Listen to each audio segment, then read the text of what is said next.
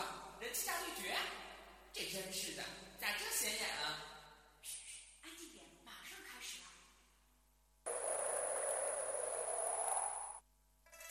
这一刻，我已经等了很久了，是时候了结了。希望你不要后悔。哼我从不后悔。你的刀呢？手中无刀，心中有刀。呵呵，真正的高手是手中无刀，心中也无刀。多说无益，出招吧！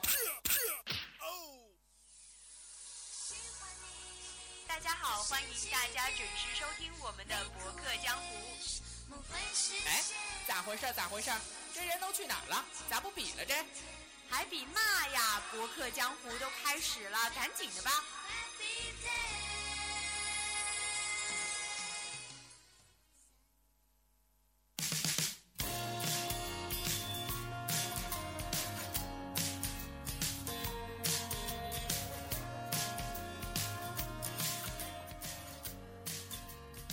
北京时间的二十点三十一分，欢迎您继续锁定 FM 九十五点二浙江师范大学校园之声，这里是博客江湖，我是主播金翔，我是舒亚。那舒亚也是第一次和我合作这档节目，对，也是第一次来到博客江湖吧？对，感觉非常的紧张，然后第一次跟翔哥合作，感觉很开心。嗯，其实以前也听过舒亚的一些节目，觉得还是挺成熟的，所以呢，对这一次的合作也是非常的期待。那希望不辜负翔哥的希望吧。好的，那我们在节目的最开始呢，还是要一起来看一下本次节目的一些主要内容。首先呢，就是湖南卫视推出了一档新的节目，叫做《奇妙的朋友》。但是呢，这档节目现在是遭受了国际动物保护组织的一个抵制。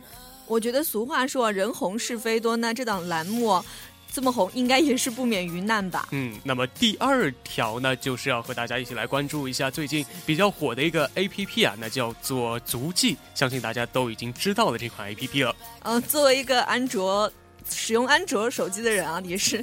昨天才刚刚知道，原来是安卓手机才可以，也可以下载，还是有点好惊喜的感觉。所以回去赶紧用一下。对。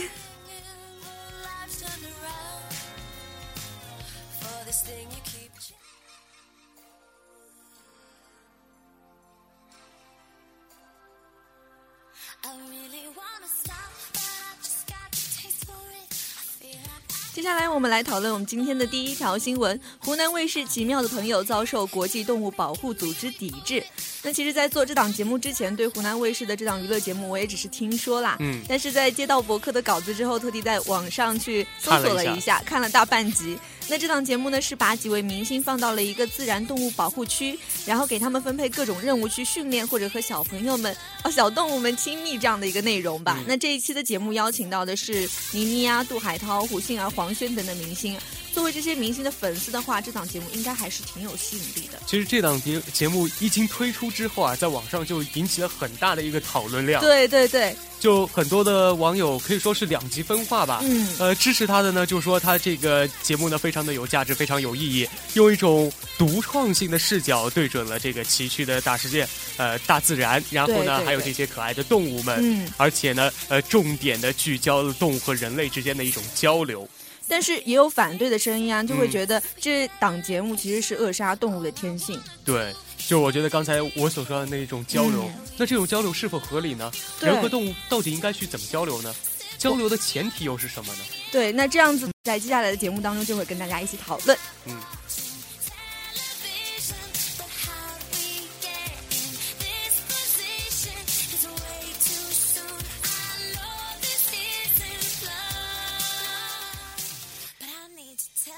嗯，其实，在网上有许多网友对这档节目做出了一些评论啊。其中，果壳网呢发表意见说，从节目的诸多细节可以看出来，节目组本身对于野生动物就没有多少了解，哪怕他们是真的爱野生动物，最后的结果也是制造伤害、传播伤害。嗯，就给大家举一个非常简单的例子好了，就是他们会给猩猩去穿衣服。对，其实猩猩根本不需要穿衣服啊，它有那么多毛。就是说，像很多的动物，比如说猫狗啊，我们把它们当宠物养的话，也会给它们穿衣服，或者说是剃毛啊。其实这完全是没有必要的。动物这种千万年的这种进化下来，它们自己身体内应该有一种呃抵御的机制，会自己去调节。对，那其实给它们穿衣服，主要也是为了娱乐自己吧。对，可能更多的是满足我们人类的一种欲望。嗯，其实动物穿肯定很难受的。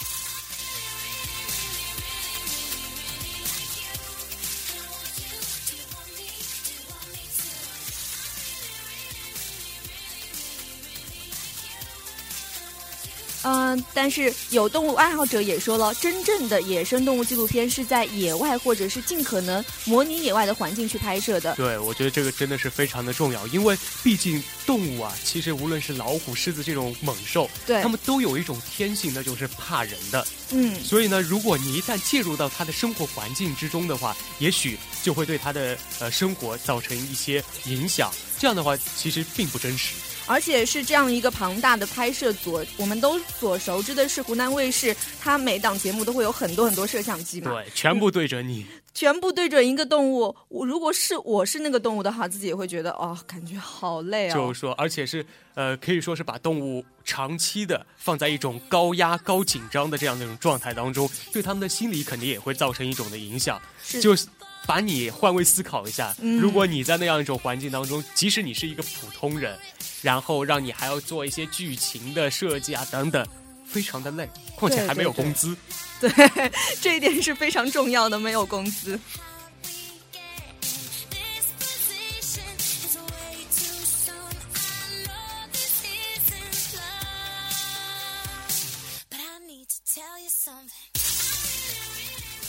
当然了，在这档节目当中，也给我们传递出了一个呃理念，就是要和动物去亲密的接触。接触其实呢，我觉得这个也是呃不是很恰当的。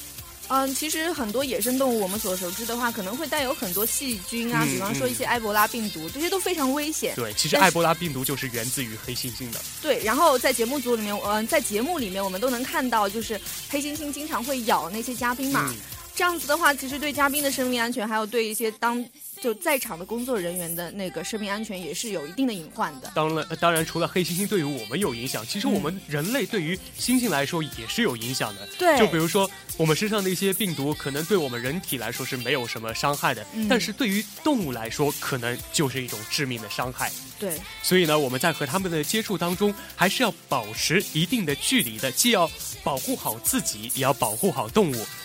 我们要在一种嗯比较可控的范围内，然后和动物进行一种亲密的接触。而这种可靠的、可控的范围呢，它的前提就是必须要保证双方的健康。对，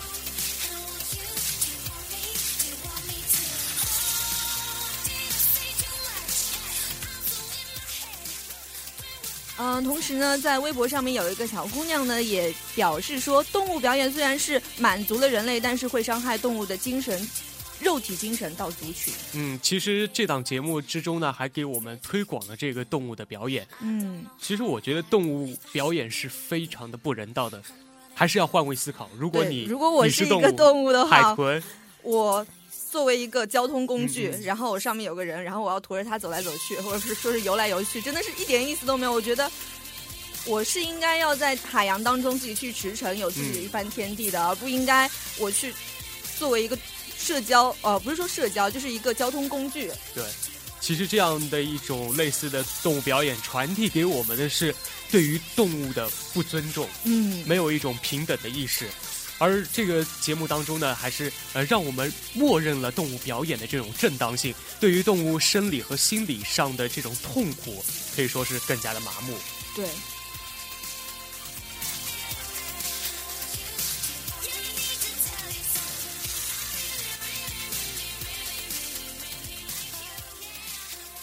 那么在这个奇妙的朋友当中呢，还有很多的画面，就比如说是给黑猩猩穿衣戴帽啊等等这些和人类非常相近的这种画面，其实会给我们造成一些误导。就比如说对于黑猩猩的这个濒危程度，对对有所对低估。其实黑猩猩真的是非常濒危的一种动物，嗯，但是它会给我们造成一个错觉，其实我们可以圈养它，每一个动物园里面好像都有黑猩猩，它并嗯不是那么危险嘛，嗯并不是那么很难去寻找。其实呢，呃，黑猩猩因为它和人非常的相似嘛，对然后呢，非呃非洲有些部落就认为他们的肉能够去呃治愈一些疾病，所以会大量的猎杀，这样就导致了黑猩猩的呃种族迅速的缩减。就相当于吃什么补什么是这个对意思吗？对对，那也正是我们可能低估了它的濒危程度。那么，呃，接下来的影响呢，就是我们可能对于野生黑猩猩保护机构的捐款就会更少。那样的话，我们对他们的保护措施的力度也会相应的减小了。其实，在节目组里面，他是说可能缩短人和动物之间的距离，但实际上得到的结果可能会是残杀那些动物。对，而且更加的伤害到他们。嗯。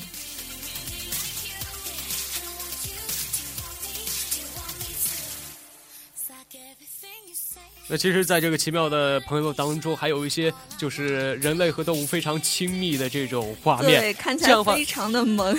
也就是说，对于你们女生来说，很有可能会起了这种饲养黑猩猩的欲望吧？对啊，加上之前的话，给它穿衣服这样的一些活动，让我们感觉好像黑猩猩其实是一件很萌的，呃，养黑猩猩是一件很萌的事情。我觉得其实有需求就有市场嘛，而有市场的话，就会呃有这样的一种买卖。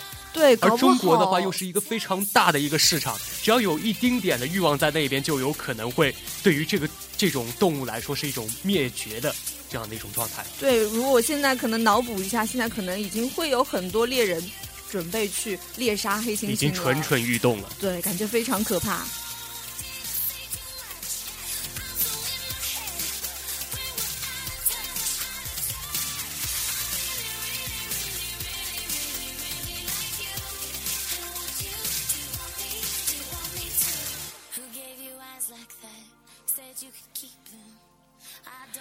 其实国际知名的黑猩猩保护专家珍妮古道，其实讲到这个名字，我都觉得非常非常地熟怀念。嗯，他说呢，没有认知就没有关心，没有关心就没有爱心，没有爱心就不会去采取行动，没有行动就何来希望呢？其实这句话是非常的对的，因为我们只有对于他们有一定的了解，嗯然后才会去呃关注到他们，才会去给予他们帮助。当然，我觉得这种了解应该是一种合理的了解，而并不并不是去介入他们的生活。我们应该和他们还是要保持一定的距离，在适当的范围之内去了解他们。对，其实归根结底的来说，《奇妙的朋友》这档节目还是注重娱乐性，它还是一个娱乐节目，不是一个接近大自然的，像呃 CCTV 那些频道里面那些动物世界、啊动物，世界一样。那动物世界它都是默默的把一台相机放在一边，就只是观从一个第三者的角度去。观察他们。对，而这个奇妙的世界呢，就完全是介入到动物的生活当中。其实嗯更多的应该是一种商业的目的，而并不是出于保护动物的这样一种想法。已经不是朋友了，而是一个入侵者这样的角色。那其实这样的一种角色呢，也给动物造成了一些的伤害。嗯呃，其实呢，他们的这种节目可以说是仅仅是满足人类的欲望，而并不是从动物的角度出发去对他们进行一些保护。这样一说，真的好黑暗，感觉很很失望吧？所以我个人的观点，这种节目还是叫停的。不要看了。对。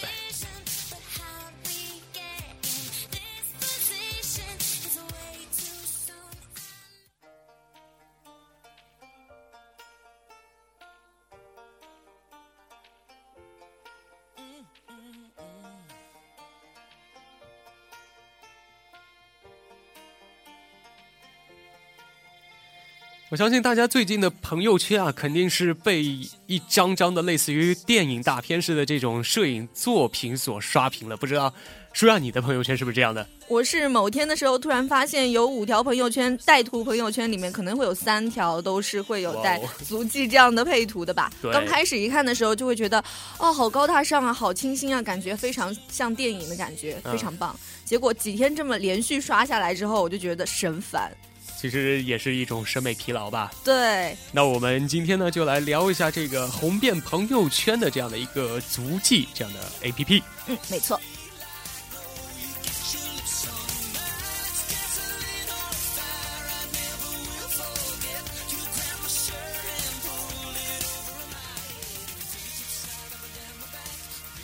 那其实 A P P 足迹这么火，其实它是会有几个原因的。比方说，足迹这款 A P P 火起来原因呢，有第一个操作起来非常非常的哎方，便，这还是真是的，因为它只需呃，它有两种模式嘛，一个是大片模式，嗯还有一个就是发现。嗯，发现的话是更多的是呃去寻找一些电影的拍摄地啊等等，而大片模式就是给你自己去创造这样的一个呃电影的截图这样的感觉，对，但其实大片模式还是大家比较比较受欢迎的，对。呃，其实我作为一个摄影爱好者吧，就是平常的时候也会喜欢把自己的摄影作品 P 成那样的样子，用嗯 PS、那结果发现用 PS 的话，可能程序方面会更加的繁杂一点。嗯嗯，而且不是人人都会的。对，不是人人都会的，我就觉得自己掌握了一一门技能。结果这个 APP 一出来的时候，我就傻眼了。哎呀，就突然有一种键合成，啊一键非常的合成方便。顿时我就觉得自己掌握的技术就再见了。当然了，这样的一款 A P P 可以说是给我们生活带来一些的便利，对吧？嗯，对，也带来一些很大的改变和很大的那种给人生活带来一种 feel 吧。对，其实我觉得这些呃，像类似于足迹啊，以及呃暴走漫画啊、美图嗯秀秀啊，或者说脸萌啊这些嗯，软件呢，他们的火背后都有一些共通的原因。就比如说，它首先是满足了一些没有表达能力的普通人的一种表达的愿望。嗯，再说白了点，就是他们能够圆自己的梦。像这个足迹的话，就是圆你一个导演梦；嗯而那个呃暴走漫画啊，或者说是魔漫相机啊，圆的是你就是一个漫画梦对。那从另外一个角度说呢，它的传播过程也是足够的简单有效。嗯像我们看到这款 A P P 的，从哪看到的？都是朋友圈对，微信朋友圈这种非常呃简单的，而且非常火的这种渠道，嗯，所以呢，它这个传播的呃过程非常的简洁有效。因为我们平常的时候刷朋友圈已经成为一个习惯了嘛，嗯要是一刷下来的话，可能看见三四条都连续这样的图片的话，就会想就。有欲望去搜索，对去寻找这样一款东西你。就会在网上去搜，呃，能够做出像电影般感觉的 A P P 是什么？然后结果出来足迹，对哦就知道了，然后就开始用，然后就泛滥了。所以这一款软件就是这样火起来的。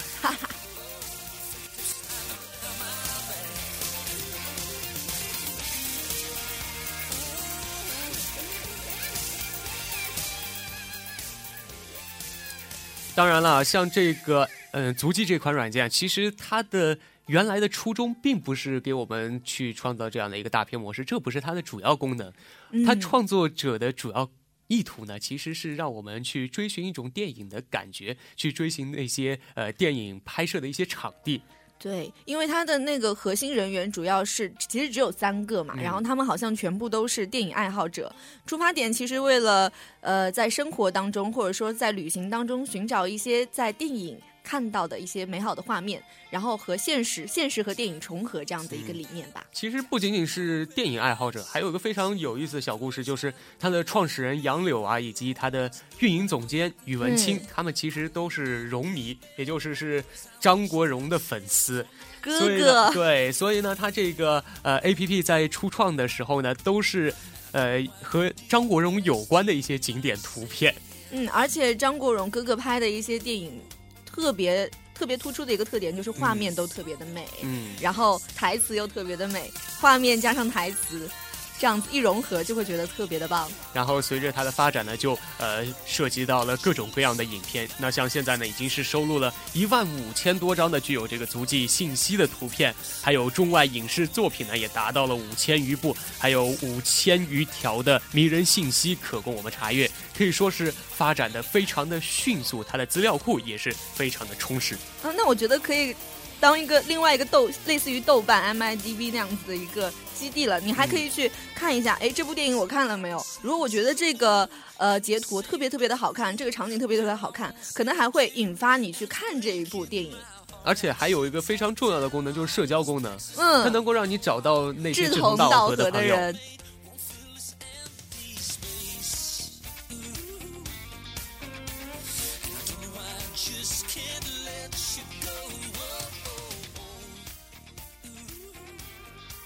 那虽然是有这样的一个初衷吧，但是大片模式也是里面的一些一个核心功能。当时不是核心功能，现在已经成为一个核心功能因为。吧大大众的需要，对大众可能大家平时的时候，嗯、不会太太会去接触那些电影。有些人可能使用者根本就不是一些电影的爱好者，嗯，他们不可能可能没有看过这个杀手不太冷，可能没有看过《肖申克的救赎》，没有看过哥哥，嗯不懂不爱好哥哥，但是他们都会有一颗向往电影的心。向往电影的心，向往电影般生活的那种小文青的心。是的，其实呢，这个大片模式从技术角度来说的话，它的嗯开发难度确实是比那个发现要小很多。对，其实就很简单的一个 PS 加上一些特效啊，嗯两一些个滤镜啊，黑杠对对，非常简单的一个呃工具吧。但是确实满足了我们很多人的需要。嗯，因为这可能是一块空的市场吧。嗯平时大家可能就会有这样的欲望，但是不知道到底这样的一个小清新的感觉，要要要怎么样去把它抒发出来。结果这样的一个 A P P 出突然出现，哎，突然打中了我的心房，然后我就下载，然后就使用，然后就开始朋友圈发发发。但是现在好像市场上也出现了一种跟风的热潮，就是、哦呃有一些 P 图软件上面都会有这样的一种大片制作的这样的功能，哎，翔哥，你知道有一个 A P P 叫做 Spring 吗？不知道。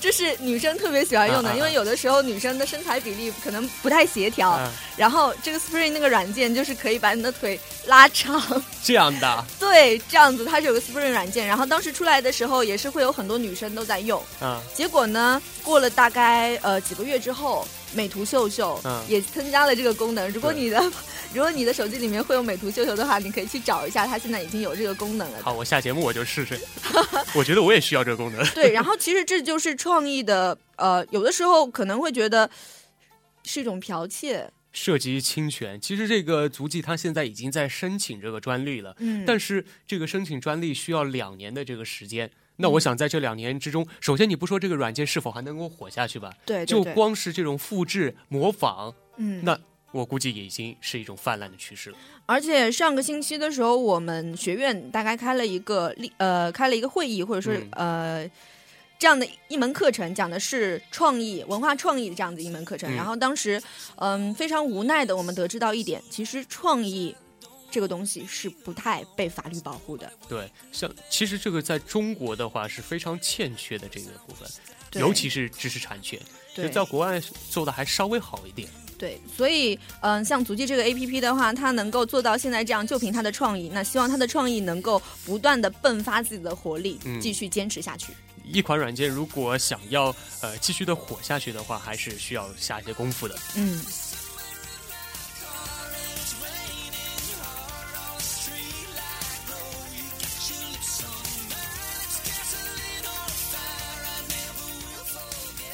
那这款嗯、呃足迹呢，火到现在已经有两周的时间了吧？那就在这两周时间里呢，其实也也已经出现了一些下滑的趋势了。嗯，其实，在朋友圈里面，比方说，嗯、像我们的专业老师涛哥啊，嗯他还是发了一个抨击那个嗯、足迹的一呃一张长图吧。嗯，怎么说的？就是他们就说把那个足迹，其实你说你一张照片要电影感干什么？把那个弹幕加上去就特别有电影感啊！这太能吐槽了，这个。对对对，然后就觉得挺好笑的，而且作为一个我不知道安卓可以下的嘛，我就只能默默在有一点小嫉羡慕，有点小嫉妒，然后嗯看到抨击的话，就觉得嗯，对啊，就是这个样子，这样的一个心理其实挺好笑的。所以这款软件如果想走下去的话，还是要花很多的功夫的。对就比如说，首先它是需要去壮大自己的技术团队，因为、嗯因为原来的话，它只有三个研发的人嘛，两个人是负责 APP 的，然后呢，负责服务器的只有半个人。这真的是半个人，然后这半个人还要去负责这个数据库啊、运营维护等等，而且他们是没有这种技术总监的职务的，没有一种测试的环境，可以说人手真的是非常的欠缺，也就是导致了呃突然爆红之后，它会有一些卡死啊、闪退啊、服务器忙啊、数据丢失等等这些问题都会暴露出来，它的这种技术的短板。嗯，对，所以呢他现在要做的就是要去壮大的他的技术团队。嗯像那个呃非常有名的投资人曲小平，他就说过一句话：啊，你一个团队里面，即使只剩最后一美元了，那你这一美元的一半还是要去用于技术方面的，因为一个技术才是你这个产品的最大生命之的价源值。对。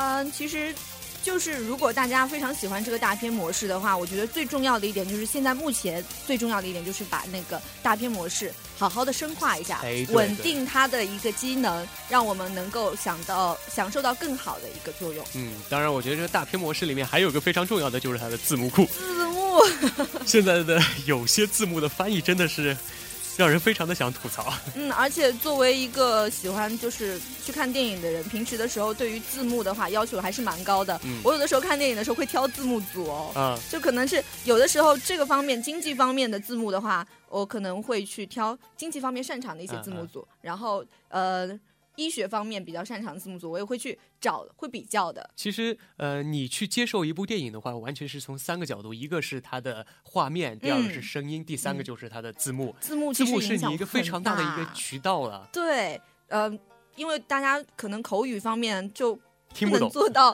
不能做到像外国人这样子啊，所以对字幕的要求还是很高的对。，完全趋呃就是引导了你这种理解的趋势。对对对，那我觉得它除了这个大片模式之外啊，呃，更重要的还是要把他自己的这个初衷继续保持下去，嗯就是要做好他的这个发现这个板块。因为很难得。嗯，因为他现在呢，呃，其实到后面他要沉淀下来的那一些用户的话，应该还是会去围绕这些地点和故事的这些用户。嗯，那我觉得其实同样也是作为一个看电影的吧，嗯能够碰到、能够看到这样子一群核心开发人员对于电影的坚持，都是感觉很感动的。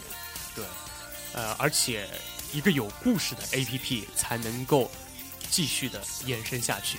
嗯，把他的这种精神传递下去，就是像他的那句广告语里面所说的，像电影一样的去生活，把这种文艺的气息带到我们的生活之中。嗯，其实最重要的事情不是说你去拍一个照片非常有逼格，你把它放到朋友圈里面接受几个赞，你就是有这样的一个非常好的生活，感觉非常有幸福感。嗯最重要的就是要把这样向往幸福感的心，向往电影这样的心。放到生活当中，这样子的话，你的生活才会更加的圆满，更加的，更加的幸福。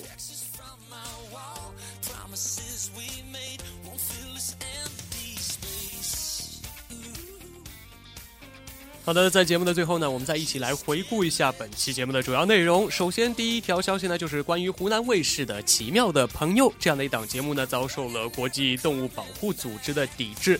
那我觉得，在全民全民娱乐化的现状之前，我们也要考虑到动物的感受。嗯，那在第二条呢，就是关注到了最近比较爆红的一款 A P P，叫做足迹。那这款 A P P 呢，可以说是给我们生活带来了一些便利。当然，它的发展呢，也是需要呃更加的呃加入一些思考吧。嗯，希望它这个 A P P 能够继续的发展下去，继续的坚持下去。好的，那我们今天的博客江湖就到这里了。我是金强，我是舒亚，我们下期再见。拜拜。